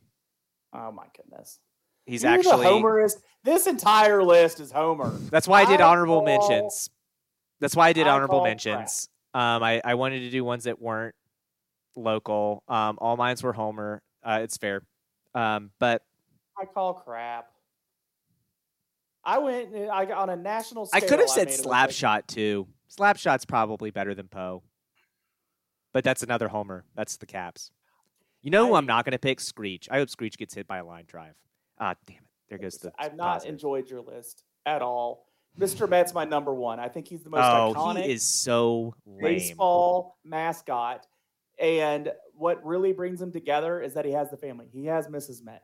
You gotta love that. You gotta love the culture that they're having in New York City uh, at the Mets. I can't even get through it without laughing. The- but Mr. Met is good, and he has a song just about him. And uh, I just, I don't know. He shows up in ESPN commercials, as we've already talked about, Yeah. in great ways. Like he's a dude, and I, I like Mr. Met. I like that he has, you know, settled down and had the family. Uh, he's just a consistently top of the line mascot. Had to have him here, even ahead of the Phillie Phanatic. Not even for Dan. Didn't even think about Dan once when I made the selection. Mr. Met deserves all the respect. I don't think he's as cool as Mr. Redlegs. So that's that's the end of that. And there He's is a baseball Mrs. too. He, but he There clean- is a know, like- Mrs. Redlegs too. No, no, no, no. That's the thing, though. Mr. Met represents me to a degree. They're not my team, but like you know, he's married and settled down. There's a the Mrs. thing. Redlegs. That Mr. Redleg is there? Yeah. He's he seems like with that mustache, he seems like he's out, you know, on the streets of Cincinnati looking. Like he seems like a bachelor. Ah, there's a Mrs. Redlegs. He seems like a bachelor type. I, I I get a different vibe from him. I don't know. I don't might not like what he's doing on the side there, Mr. Redlegs. I think he might he might be running around too much. I don't know. But speaking of Mrs. versions of mascots, it brings up an interesting point. I, I don't know if you know this. There is a Mrs. Demon Deacon. Oh, okay. I went to a Wake Forest. I had a buddy who went to Wake Forest, and we went down one weekend to watch them play Miami. And they do like a walk thing, like every other team does. Um, and their mascot was part of it. And then there was a Mrs. Demon Deacon walking with him, and I was like, "Who the hell is that?" And he was like, "That's Mrs. Demon Deacon." And I was like, "I did not know that was a thing." NC State's another one in the ACC that comes to mind that does that. I call foul. I call that you're wrong. I went to the MLB.com slash red stop slash fans slash mascots. Reds have too many mascots here, which is a problem in its own, but they have Gapper, who we don't need to talk about. Then they have Mr. Red Legs with his mustache. I like him. Mm-hmm. Then they have Mr. Red, who is very similar to Mr. Red Legs, but without the mustache, without the old timey hat. And then there is Rosie Red, who looks just like Mr. Red. Oh, is feminine Rosie okay? So coming Rosie's with Mr. Red. and a All skirt. right, okay, with- my bad. So I, Mr. Red Legs, he, and I'm not saying there wasn't a time. There's not a time for Mr. Red Legs in everybody's life, but I, I just with Mr. Met. I'm with the the family atmosphere that Mr. Met brings. I don't know. Maybe I'm still living the Mr. Redlegs life, and that's why. Um, just without the crazy mustache. Maybe. Maybe that's why I'm single. Uh, I'll just grow out the crazy mustache. That'll definitely fix that. Do Um, it. no. Um, uh, but yeah, I mean, if we're if we're talking non-local mascots, which I assume was probably your assumption. When we I did did. this, You didn't. I've already I, done yeah, that. Yeah, already yeah. You that. did the right thing. Yeah. Um, Bull crap. I, I, love like it, though. prepared for this. Wow, You just named your favorite teams. I did. Yeah, they got mascots. They're cool. Um. You sat there and, and you're like, Mr. Uh, Rodney the Ram. That's good. Yep, yep, Rodney the Ram. Rodney the Ram's cool. Uh, don't you badmouth Rodney. Um, I'd take the flying squirrel over Rodney the Ram. oh, Nutzy. Nutzy. And he has a wife, Nutasha. He would. Yep. I don't know what that's supposed to mean. oh, okay. Yeah, I know where you're going. yeah. Um, no, that's not where I thought you were going to go, but okay. Um, let's see. Do we have anything else? Let's we're done. on for the listener. Yep, we're done before you get us in trouble and get us canceled. Yep. Um, Block. that's where I thought you were going. Um, gosh, Leland, you've been gone away a while. I have. I was only gone on like a three day camping trip, but I can't remember the last time I was out without sporting news for like uh, it wasn't a full, I'd say 36 hours. I was away from contact of any human life outside of the people around me for 36 hours. What I miss? Whew. So what you missed was, and let's, I, I guess Sunday was when you started going out of commission, right? Yes. So let's talk Yeah. about Sunday night baseball. There was a certain team on Sunday night baseball playing the Great Satan, um, and it was the true heroes of baseball this season, the Baltimore Orioles, uh, and they went up seven nothing in the first inning. And- Ooh-wee. From that moment on, it was ESPN begging people to stay. Just hey, the Yankees, you know, they can put up some runs, you know, don't sleep on the Yankees. And I was like, the last place Yankees are that is that the Yankees we're talking about? And just singing the Yankees praises, how good they are, how they can turn it around. Don't give up on this team just yet. Blah blah blah. And um yeah, so that was the first inning. So it went from just, and that comes across as what already, as an Orioles fan, I am sensitive to when we're on national TV, which is immediately not talking about the Orioles and talking about the Yankees or Red Sox. Um, so, but I was like, you know what? I get it. They don't want me to change the channel. No worries. I'm not changing the channel. I'm loving every bit of this. I could watch this on loop. Um, I hope we score seven runs every inning. Um, but we're we're pounding them. Then the Yankees scored like two runs, and ESPN's like, "Oh, here they come! Here come the Yankees!" I was like, "I'm not even scared." Um, Grayson Rodriguez is having his best outing of the season. Like, I'm not even scared. Uh, and so, and Aaron Judge isn't in the lineup Sunday night. Um, and they're talking to Aaron Boone. And he's like, well, you know, he didn't have a rehab assignment, so you know, this is kind of his rehab assignment where we're just trying to build him up and not push him too too many innings too quickly. And I was like, which is the case for just doing the rehab assignment. Like, this is a bad way to do it. You're you're in a wild card playoff race. Your solution is the only guy in our lineup that can hit. We're not going to play him. I'm like, cool. Well, good thing you didn't start the game spotting us seven runs or anything. Oh wait. Um, so that was like when ESPN's like, "Oh, this team can score seven runs real quick," and I was like, "Not with this lineup." Um, so I was loving that, and then which gets me to you know one of the things on old Joe when Buster Olney started talking because immediately, without surprise, Buster Olney is um on the Sunday Night Baseball broadcast, and they're asking him first about the trade deadline, and he's like, "Well, you know, like Justin Verlander makes a lot of sense uh, for the Orioles to go get. Um, I want to be clear." Uh, I don't have any sources saying that's going to happen, but it's just you know a, a thing that would make sense. He goes, um, and a lot of other team GMs aren't expecting the Orioles to make some big splashy move at the deadline. To which, to me, also came across as I don't have any sources in the Orioles clubhouse. To which I was kind of like, well, I can kind of figure out why. Um, you kind of don't go on a social media scorched earth tour two years ago talking about how we're the worst thing for baseball, and then Hmm. get sources in the clubhouse that want to talk to you. Um, honestly, I wish part of me was rooting for Adley Rutschman to like cold shoulder him. Um, but he didn't because he's a professional. Um, and old Joe would have said, uh, because then uh, I, I should say before I go into that, after talking about trade deadline stuff, he immediately goes into the Mike Mussina stuff as Adley Rutschman is hitting What? and he's like, you know, I just think, you know, Mike Mussina, you know, was an Oriole great pitcher and really should have his number retired and blah blah blah. And I was just like, you know, man, like get over it, dude. And he even says, when I was working at the Baltimore Sun, you know, I I know Peter Angelos really didn't like when Mike Mussina went to the Yankees. It was a really there are a lot of hard feelings there, and I guess that they still exist. And I was like, okay, obviously yes. Also, the Orioles do have a rule. All the numbers that have been retired by the Baltimore Orioles are people who went into the Hall of Fame as Baltimore Orioles. End of story. Mike Mussina chose not to. That's fine. That's his choice. But if you don't choose to go in as a Baltimore Oriole, there is a 0% chance with this family, especially in charge, you're going to get your number retired. That's just what it is. We're not the Yankees. We don't retire Paul O'Neill's number. We don't do that. The Yankees want to retire Paul O'Neill's number. Cool. Paul O'Neill played for the Orioles.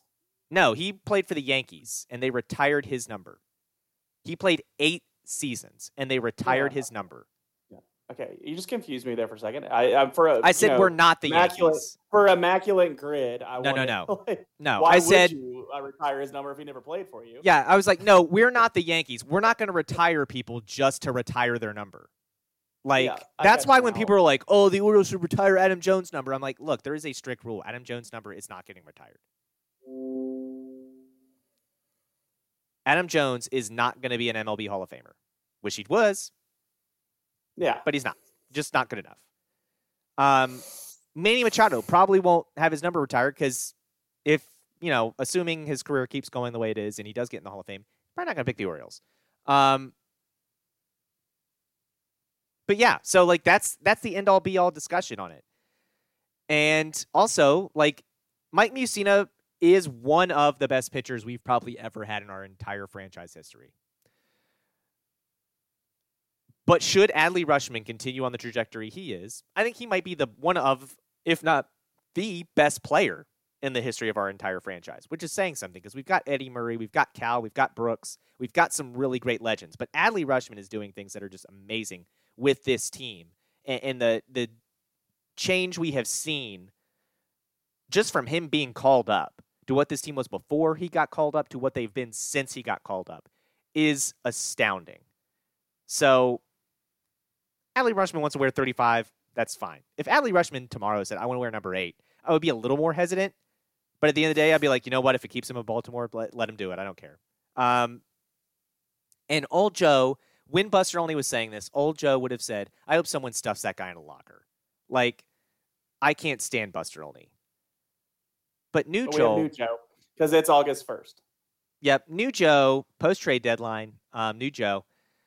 Um, I just feel bad for Buster Olney. He obviously has this hate in his heart, and you know somebody made fun of him when he was at the Baltimore Sun and hurt his feelings, and he's just never gotten over it. And maybe it was Peter Angelos. In which case, Buster Olney and I would agree on that. Like I don't like Peter Angelos, uh, but I will say if Peter Angelos hasn't forgiven Mike Mussina. I, that's another guy I constantly bash on in this podcast. If Peter Angelos hasn't forgiven Mike Mussina for going to the New York Yankees, guess what? Neither have I. Me and Peter Angelos, simpatico on that. I agree with Peter Angelos on that. Um, that's probably the only. I don't know that much about Peter Angelos. That might be one of the few I, things. I mean, I asked to come see your financial records, and I've never been invited to see them. So Nope, that's true. I'm not going to show you my financial records. Um, it would be a quick show.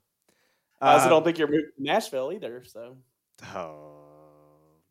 Stadium lease hasn't been signed as of today, which made its way around social media too, which oh boy. Um not going to Nashville. New Joe will die if the Baltimore Orioles do leave Baltimore. They're not going. Um but yeah, We're like honestly, like with Buster Olney, the song came on and I was like, you know what, man, this song I was well, I was on my Spotify shuffle and I was like, this is the perfect song that the Baltimore Orioles should play every time Buster Olney walks onto the field at Camden Yards. And it's Bonnie Raitt's I Can't Make You Love Me. Like I don't know who heard Buster Olney in the Baltimore Orioles organization, but he hates us, and he's always gonna hate us. And you know what? New Joe's like, whatever, dude. You're not invited to the parade, but whatever. All right. So. Oh yeah, that was Sunday. weekend? Gosh, what a long. Yeah. What they do? What was the series numbers? Ah, we won. We won the series two to one. Yeah. okay, we won good. Friday, lost Saturday, won Sunday, which meant we won the season series, which meant that was the other thing. ESPN's like, oh, this is big because you know if the Yankees were to come back, you know this could determine who hosts a one game playoff if it comes to that between these two teams. I was like, if we're in a one game playoff with the Yankees for a playoff spot, something has gone terribly wrong. Yeah. Uh, but So uh, what else I miss? what else you missed is unlike the United States, which barely, which barely qualified for the World Cup. Sorry, this is awful for the podcast audience, but I just saw a note. Um, but what is unlike the U.S., which made it by a post, uh, Canada did not make it to the knockout round. They got sent back to the smoke-filled haven of Canada. uh, so their trip in the Women's World Cup is done.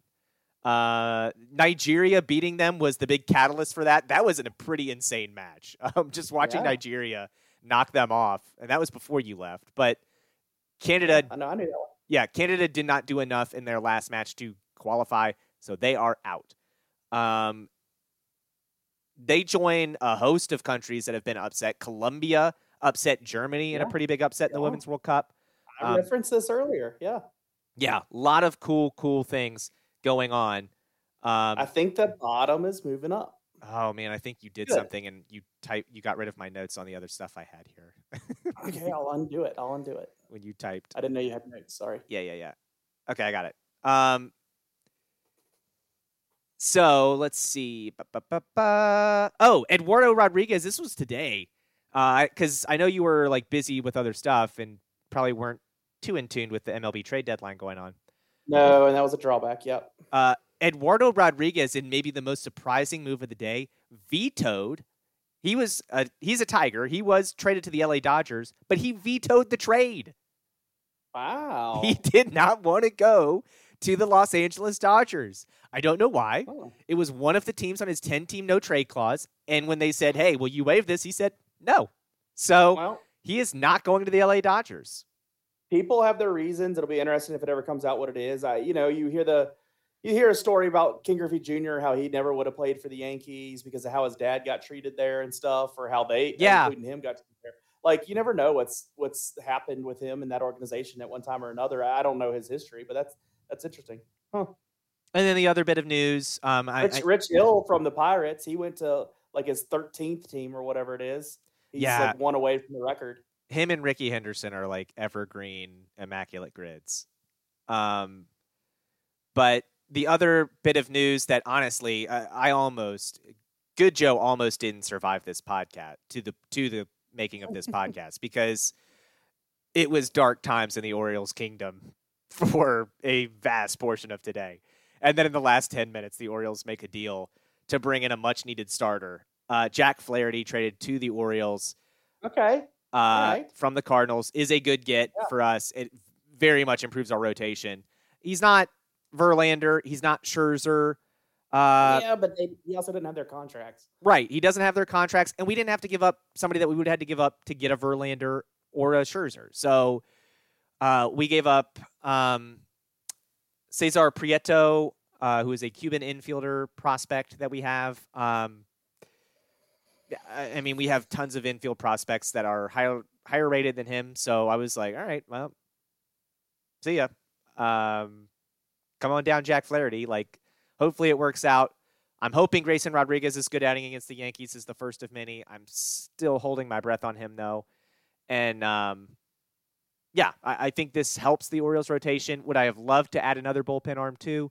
Yes, but uh, we made a move today, which going into the day, I told myself we absolutely need if this is a team that is serious about winning a World Series. I still don't know if this team can win a World Series. Come October, I will convince myself that answer is yes. Um, but I will say, like your your bet that they would make the playoffs is done and dusted. That is, I'm telling you right now, that that is happening. I love it. He is one and two in the playoffs. Um, That's lost fine. a game in 19 and lost a game in 20. He had a good game, the good outing in 2020, but just didn't win, get the win. That's fine. Yeah. All right. Well, I'm glad you got some kind of pitching. All right. So that's all I missed. I didn't miss much. I was really worried about missing stuff. I'm trying to think. I, I'm sure I'm missing stuff that happened. Um, The trade deadline didn't seem. I know Scherzer and Verlander are the highlights, and that's why it was unavoidable to miss that. And plus, it happened. Everybody was talking about it today while I was back. Um, oh, Aaron Rodgers and Sean Payton had a back and forth. yeah, I caught wind of that. I actually listened to Sirius Sports Radio for like five minutes on Monday, and uh, I heard a touch about that. I don't care, whatever.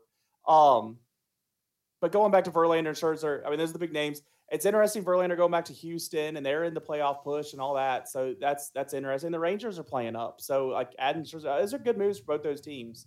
And I, you know, I I like them taking on those contracts for those teams. So yeah, it'll be interesting to see what happens. The Angels were interesting at the deadline. I thought going in, you know, about a week or two before the deadline, teams were talking about are they going to trade Ohtani? Who who's Ohtani going to? And the answer is Ohtani's not going anywhere. Nobody. And the Angels yeah. are adding. Um, it was the adding that I was like, you know what? I, I you know, if you're the Angels, sure, we're keeping Ohtani, We're going to keep Trout. Uh, you gotta you gotta tell him you're in it. Let's go so, for yeah. it. Yeah, let's go for it. See if we can get in the playoffs, and if we get in the playoffs, maybe that convinces Ohtani that we're serious, yeah. and he'll stay. Um, and right now, honestly, if you're the Angels, that's probably the best option you got because you were yep. never going to get a haul good enough to justify trading him. Nope. No, I agree. Um, well, the reason they're dominating my life and why I needed catching up here uh, is because I went to the lake and I can't remember the last time I was out of just communication for 36 hours, like I just said a few minutes ago.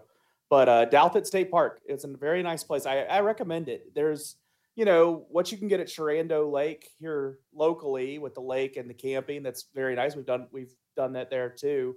Uh, I like the lake over here better. Um, the beach setup's a little better, and the camping right lakeside is very nice. So if if anybody is um, a camper, uh, consider it because I, I, like that place. It's only an hour away. The kids actually, when I pulled off uh, 81 to get on to 11, because we had to go register for elementary school, uh, they uh, were like, "We're home already. This is awesome." So yeah, I, I recommend that place. So there's my singing endorsement of Douthat State Park down near Clifton Forge. I yeah, you've told me that you like that place before, and that's yeah. that's good. I'm glad you had the time to get well, away and. Oh, I don't it. have time to. I, I'm paying the price this afternoon and tomorrow. I mean, well, I we just I scheduled this late, and then my boss scheduled a two week Mediterranean cruise that makes my camping trip sound like uh, a real hillbilly event. Um, but uh, good for him. But yeah, we have to coordinate the next two weeks of our professional lives tomorrow, so that'll be fun. So, and I think um, you had some um unexpected events when you returned. Yes, I I battled some life when I got home. Yeah, we we don't have to talk about um, that, but yeah what I know that you need to know is just what everybody else knows that we haven't talked about since it became official, because we've alluded to it needing to happen for so many years since the start of the podcast. And when it seemed like it was coming true, and when it was kind of official, it was true. It's done now. The commanders are sold. They have a new ownership group. NFL's approved it. Everything's gone through. It's done. And so it's a real exciting time for that organization. And basically, the reaction to all the news of everything's up in the air. like they need a new stadium, as we know, but they don't know where. Everybody is yelling for RFK, but they have to do what works. People are talking about the name changing again, which I think, unless you change to the Washington football team, I don't think you just leave it alone. Go win some games. People love it once you win. Um, I don't know. I just it's it's a good it's fun to watch these Washington football fans have something positive, what they've ranted and raved for in very Joe like ways in the last years. Uh, they finally got their way and they finally got what they want. So now I don't know what they're going to complain about. So we'll have to find that out. But uh, yeah, it's it's official. It's done. I'm sure Granddaddy Jeff is happy. I'm sure Cody Elliott, who's been on the podcast countless times, uh, Steve Cash, who's been on the podcast. I think some of your friends are Washington fans. Patrick yeah, it's it's a good time to be to be one of them, and, and that's good. Yeah, Patrick Hyde, who we've had on the podcast. Oh, Patrick Hyde. Yeah, I don't. We, I just, I'm not, I'm not going to bring up his name. I don't. I don't know why. I just I forgot about him. yeah. Um, yeah, I, will just pick a media war. I, me and me and Patrick are are uh, feuding. I guess I don't know. I just didn't think about him. yeah. Uh, well, I just saw a post that when the sale went through. Um, yeah, he's excited. That's I'm happy for him. Yeah, yeah. He, I mean, he's the kind that I've heard say like, I'm you know, I'm just done with this. And then like he's not. So I I appreciate that. He he goes through the full roller coaster of fandom of Washington football franchise. I think, you know, that's a pretty good segue into what I want to do, which is different than what we usually do here. So bear with me, Leland. Um, I don't know what we usually do here. well, this is this is a more I don't know. This is more abstract, I guess. Um, because you're talking about like people saying things and then they don't really mean it. Um, Yeah, especially with sports fandoms. Sure. right. And so this is kind of like I don't know. I, I, Oh God, where are we going? an essay on sports fandom for me for me um yeah as leland's already nervous this might be the last uh, no this isn't going to be something that gets us in trouble um this won't maybe something else later but not this um How much later we got? not this week i don't think i'm going to get us in trouble this week uh unless Buster Olney doesn't like that old joe would have stuffed him in a locker Buster, please stop. Don't tweet in the next ten minutes. Um, but uh, and I guess what brings this up, and, and- well, never mind. I'll get to that later. Uh, for as long as I can remember, I've I've loved sports, and you know, my earliest sports memories are are going to Virginia Tech games with my grandfather and Jim Druckenmiller and Ken Oxendine, or you know, leading the Hokies down the field and scoring touchdowns against Big East teams and knocking off, you know, Miami Hurricanes full of NFL talent on both sides of the field. Sitting down to watch this is not going to make you as excited. Sitting down to watch Super Bowls with my dad when the Dallas Cowboys are beating the Steelers and the Bills and Emmitt Smith and Troy Aikman are, you know, creating the America's team persona watching Cal Ripken and Mike Mussina on what used to be called Home Team Sports and the Orioles, like the last part of that run in the late 90s, mid to late 90s. Since then, you know, I, I have memories of seeing Michael Vick in his first game ever at Virginia Tech, seeing multiple games that season, including the one where they beat Boston College and punched their ticket to a national championship game. Uh, seeing losing the Dallas Cowboys fandom because of Jerry Jones and adopting a more local team that is the Baltimore Ravens and seeing them win Super Bowls. Um, right now is like the Orioles moment of my lifetime. Like this is the brightest outlook I have ever had as an Orioles fan in my lifetime. Yes, we won that division title in 2014, but that was really probably looking back at that roster should not have been a thing that happened. Um, and is honestly, you know, people look for signs at the end of the world. That might be one of them. Um, but this team right now actually makes sense to why they're good.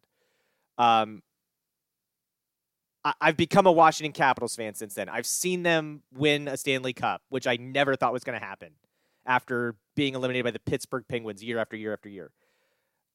I never walk alone since becoming a Liverpool supporter and watching crazy things happen with Liverpool. I I have always had sports there, except for those you know few months where COVID happened. Uh, we're not going back there. Uh, I've I've gone from muting video games like NCAA football '98 and broadcasting over my muted video Mhm. game like I'm doing play by play to actually calling VCU sports all year round and even an A10 baseball tournament this past spring on ESPN Plus. And this is one of the motivating factors, I guess, behind it because I just needed something for this D block, and I thought this is something I've been thinking on and finally just put together a little bit. But Welcome to Wrexham is one in particular where there was an episode where they're talking, and it was honestly one of the worst episodes in the show, in my opinion. And I know you happen to agree. It was not about the team, but it was like, why do why do people like sports? Why do guys in particular like sports? And, and the theory there was, oh, it allows you know guys aren't allowed to have emotions, and sports is an outlet that lets them have you know their emotions, and they don't feel guilty about it. And I don't know, maybe for some people that is it. I don't know. Uh, for me, that's not the case. I I didn't grow up in that kind of household. I don't have those kind of friends. I have grown up in an environment with my family and friends that I feel comfortable expressing my emotions and, and love in words and hugs and everything else to my friends and family. So I don't think that's it. Um, and I look and yes, maybe sometimes in the grand scheme of things, I care too much about a particular July game that the Orioles are playing in and whether we win or lose. Or if the Hokies get that final touchdown they need in the fourth quarter. Did I scream at my TV way too loud at a recording of a game that had already happened earlier in the day when Liverpool overcame a 3 0 deficit against a Messi led Barcelona team? And do I still look for Divock Origi goal highlights set to the tune of Titanic music to win that match and advance into the further into the Champions League? Yes, I still do. Um, it, do I still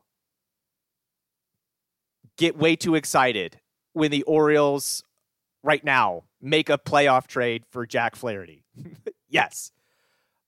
I don't know. Maybe it's hearing a random stranger come up to me when I walk into Sheetz saying "Go O's" because I've got the Orioles hat on. Maybe it's jumping up and down in Lane Stadium with some of my closest friends and family singing the only Metallica song I ever care to listen to. For Virginia Tech football games, uh, there is not a time I go into that stadium and I don't think about sitting on the west side bleachers or west side stands before the end zone bleachers were built, before Enter Sandman, before Michael Vick, and think of sitting there with my uncle and grandfather while we listened to Tech Triumph play for the fifth time while the Hokies just beat the stuffing out of Rutgers. I so to go back to the point, I don't know why I love sports. I just do.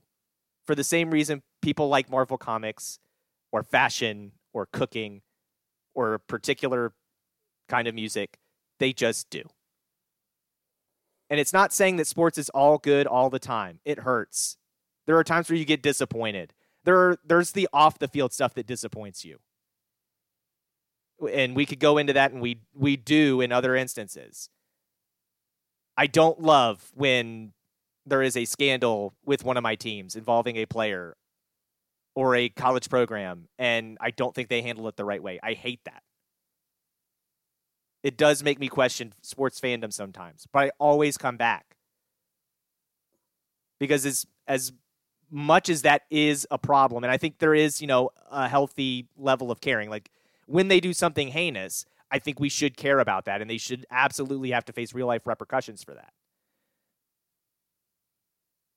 And on a less serious note, it hurts when I'm going to Orioles playoff games and they get eliminated by the Kansas City Royals in the ALCS it hurts when I'm watching Virginia Tech bang their head against the wall in another BCS game that we should win, but we don't. Or Old Dominion beats us for the second time. That kills. but life is always better when the Hokies beat UVA. And life is always better when the Orioles beat the Yankees. And maybe I, I am dumb for caring as much as I do, but to an extent, sports is a part of life and it has become a huge part of my life, even though I never really played.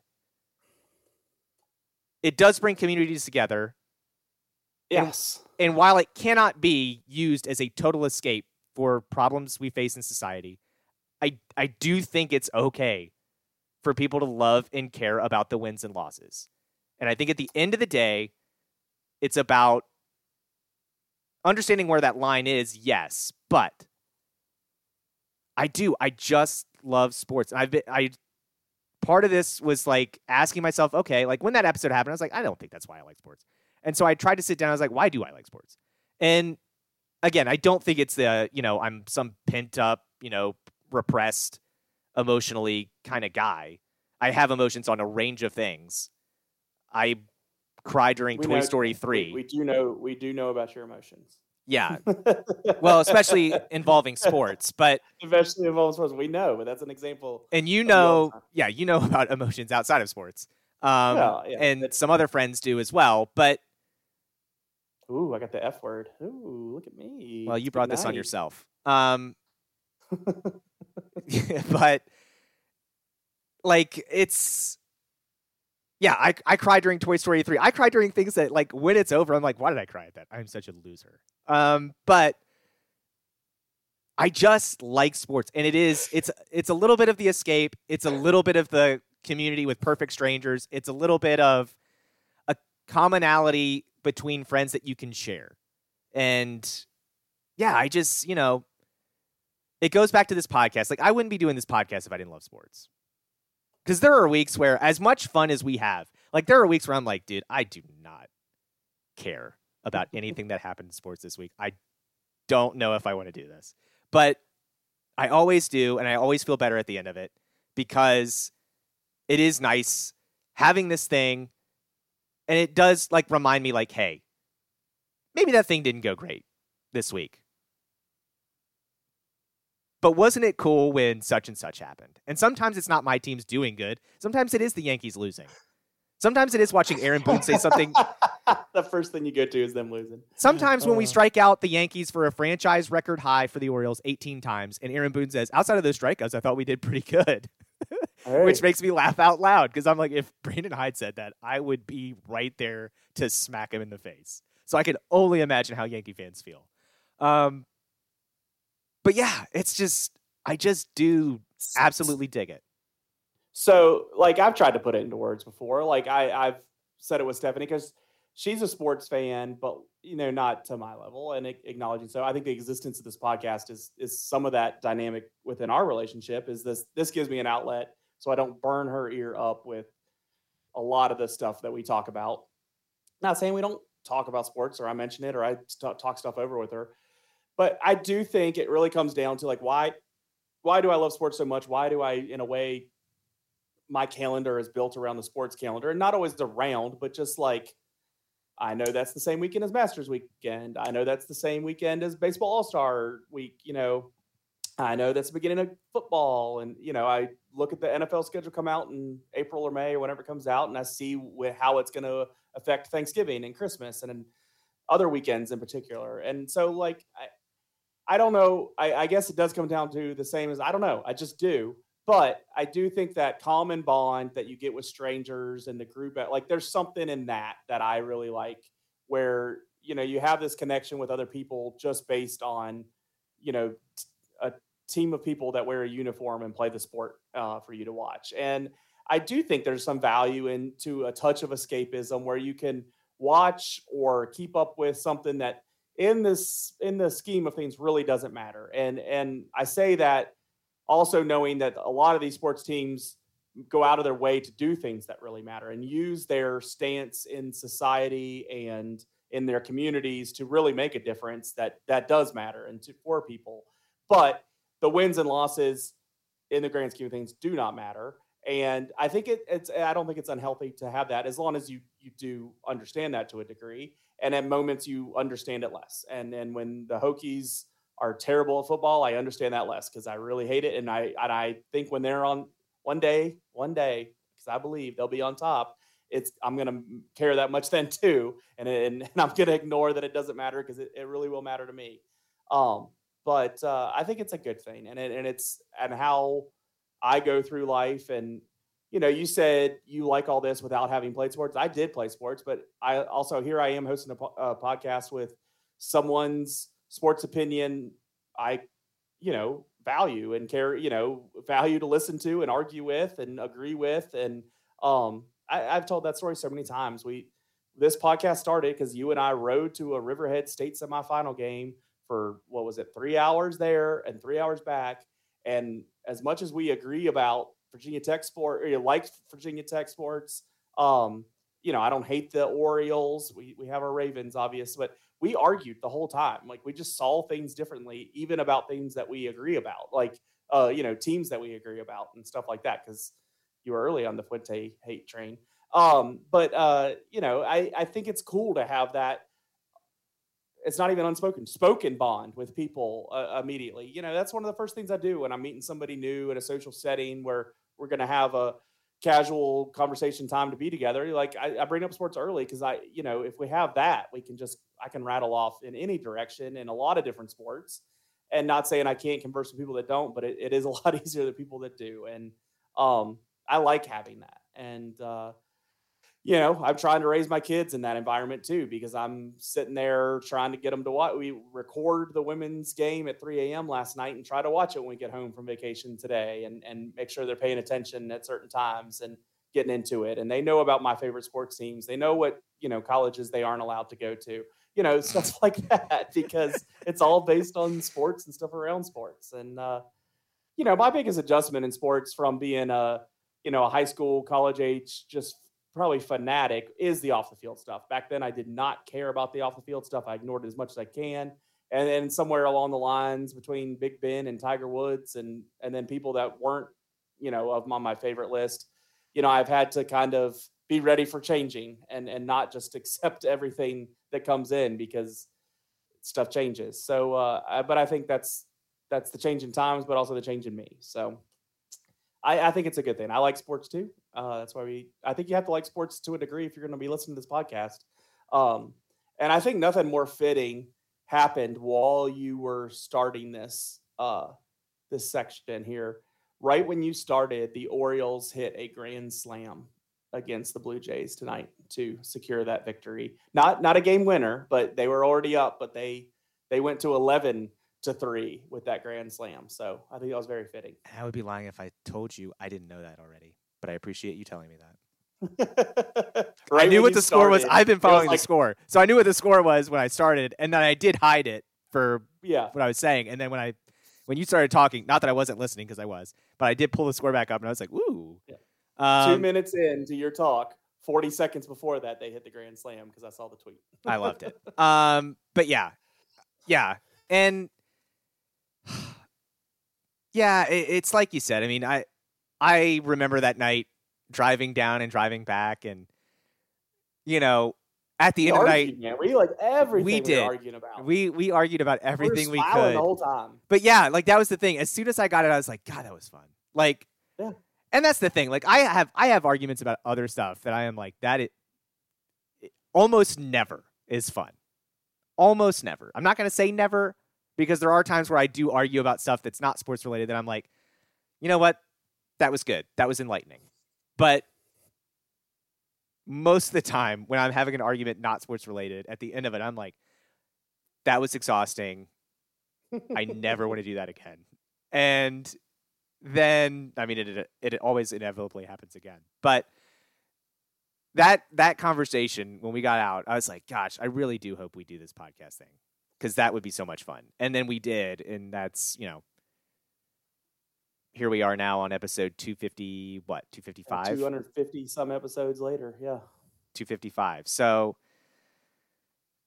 yeah, it, it's it is. It's a it's a lot of fun. I enjoy it. I hope the people listening to this enjoy it. Um, I know that uh, we have friends that listen to this, and and we talk to them, and I won't name names, but I know there are people who listen to this that tell me like, I don't really like it when you do the, your fake voices, and I don't really.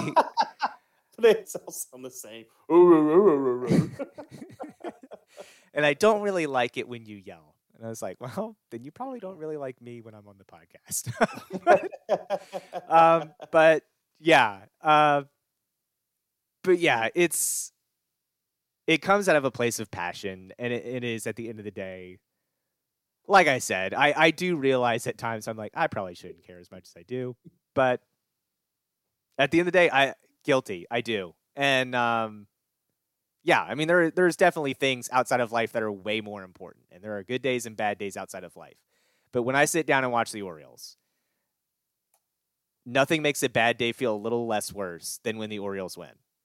And I'm telling you, Leland, like my cousin got to see this up close and personal. It's a cousin I'm very close to. We got very close when um, we were both in college, and because she was going through a hard time at college, and so we were able to kind of connect in a way that we never had before. But anyway, that was like when the Orioles were good was 2012. I had just graduated college. She's in her senior year of college. And we are talking and she she just knew like during that Yankees playoff series, the games we won, she knew when we won and when we lost, she knew that we had lost not because I had said anything about it, but she was like, "You seem off. Did the Orioles lose?" And I was like, "Yeah." But when we won, I was pumped. I was like, there would be because I mean it was like early nights. I was like, ah, I'm going to bed. I can't do this, and I can't have this long conversation. I'm going to bed. And when we won, I was like, yo, let's go. What do you what do you need to talk about? Let's get through this. We can work through this. And she's like, Well, I mean, do you need to go to bed? I was like, No, I'm amped. We can go all night. And she's like, Oh, the Orioles won. And uh, so she got to see that up close and personal. And yeah, it's it's so much more fun when your team's winning, obviously. But yeah, it, it does. And and here's the other thing, right? Like I, I know I've said I've never really played sports. I, I played for a church softball team. That's like the most organized sport I played outside of flag football, third through fifth grade. Um, so, but I still, and I don't, I know you still, I know you do this too because I catch you saying it sometimes, and I, I'm not the kind of person that ever calls anybody out on it because I think it is true. Like, I'll catch myself when I'm saying the Orioles that like we need to win this game. We are leading I, the division. I try not to do it while we're calling Riverheads games. Yeah. Right. We, yeah, we beat the New York Yankees. Like, I, I want us to win a World Series in my lifetime. Like, and some people laugh at that. They're like, "You're not on the team. You know, you don't have anything to do with it." But when you spend this much, and, and you know, I've I've called it fandom, emotional energy. I, I've also called it like emotional chips. Like you go into life with so many emotional chips that you just are able to deal with in a given time frame. Like I can only give a bleep about so much at a time. And the Orioles get a lot of those emotional chips during the season, and they get a lot of those emotional chips, especially when we're good. Like right now, I am all in on the Baltimore Orioles. And I know I've already said on this podcast, I don't know if this team's good enough to win a World Series, but I also said in October, I'll be able to convince myself they are. And Leland, you know me because, like the fool that you are, you wanted to start using the F word as our relationship as friends. And so when that happened, like you, we did become close through this podcast in a way we weren't before. And you have gotten to see outside of the podcast life, outside of sports life, even. And you know me, and I, I think saying uh, pessimistic would be a kind way to put it on my general outview of life. And you have even called me out on this podcast. Like, how are the Orioles the thing that you are optimistic about in life? Like, you are so down on everything else, sports and otherwise. But the Baltimore Orioles, a team that has given you zero reason to think they could ever win a World Series, is the team that you're like, you know what? This is the year we're going to do something. Yeah. Like, I don't know what it is. And I am. I am emotionally invested. And folks, good Joe may die the day the Orioles get eliminated. it, well, he may not die right then because it won't, it probably, unless we get screwed by an umpire, we it probably won't be anger that does it. It will probably just be sadness and just an overwhelming depression will wash over me the minute the Orioles get eliminated from the season. Hopefully, we don't have to experience that. Hopefully, New Joe lives forever and we win a World Series because, and here's the other thing, Leland, I say this and I, I know this about myself right now. I have said if the Orioles win a World Series in my lifetime, I don't care what else happens in my sports fandom. That's enough. But like yeah. the child old, or like the age old child's tale, if you give a mouse a cookie, if you give me a World Series championship, I'm going to want a three-peat. So I'm gonna be like, we've got this young, especially if it's this young, like we got this young core. Where are we going? Let's spend some money. Let's build up the rotation. Let's fill in the weak spots. But yeah, and, and so like, I don't know. I maybe that had something to do with my like dislike of that particular episode of Wrexham. I and honestly, part of it was I wanted to learn about Wrexham, the team, and I just that was not an episode where you learned that. It was where we went to some pseudoscience on it. Um, and I was just like, okay, but yeah, it's it's something that like since that episode in particular, I'm like, okay, well, why do I like sports? And, and I know we've said it already, but I, I don't know what that answer is. I don't know how to put it into words other than I just tried, and it's obviously rambling on a very long time at this point. it's hard to put words to it. It is, but it, we just do, and we love it. And uh, Yeah. obviously, you know, tell us why you like sports. Maybe I know Twitter. I'm never going to call it X. Um, Twitter limits the number of characters. That's that. You know what? I don't, Leland. This is gonna. I'm gonna put good Joe in a closet for a second, and then let him back out. I will die on this hill. And I don't care if it gets to the point where people are like, Joe, you're so old. You still call it Twitter. I still call O'Neill's hams. All right. It's still hams to me, damn it. And it's going to be Yeah. hams till the day I die. It's Yeah, not O'Neill's. Yeah. and it's, yeah, it's still Heinz Field. I'm not a Yes. Steelers fan, but it's still Heinz Field. Whatever that other thing is that it's called. I don't know what that is. What is that, a water filter? I don't know. I don't have time for that. ketchup's terrible. Yeah, they make awful ketchup. Um, but like there are certain things that I will be like, I am not going to call it by that other thing, and that's one of them. It's still Twitter, and I don't care if they change the logo. I don't care if they change the app icon or the name or the notification, which by the way annoys the hell out of me. I think I miss a call every time I get one of those notifications, and I've shut it off since then because I'm just like, "Ah, you're not fooling me again. I'm not doing it. Um, what was I saying? I don't know. Something about Twitter. Oh, tell us on Twitter in the number of characters it allows you to use why you like sports. What's a great sports memory you have if you can't put it into words? What's the team that you throw all your emotional chips on? For me, it's the Orioles. For Leland, I know it's the Hokies. Um, and God bless him. Like that's one. Like Leland tells me when I say the Orioles, you know what? This is probably the year the Orioles do it. And Leland, in his kind way, says, "Hmm, maybe not." Like every time Leland says, "I think we're going to do good in the ACC," I'm like, mm, "Okay,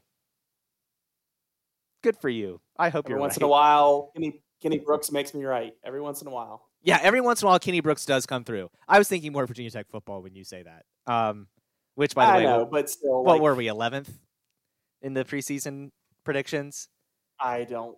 I That came I out today. For a reason. I That came out today. Oh yeah, you Hey, missed Utah turning down the. You missed Utah's not returning the Big 12's calls. Like, what are they? yeah, What is that plan? it's a mess over there. I'm sure we'll talk more about it next week. So I'm sure there'll be more news. But Arizona, everybody is a mess. Let's get out of here. Let's get on. Uh, let the people have their week, and we'll be back next week to talk more about the sports that you care about as the Augusta County sports fan. We'll have more high school football talk. I know that.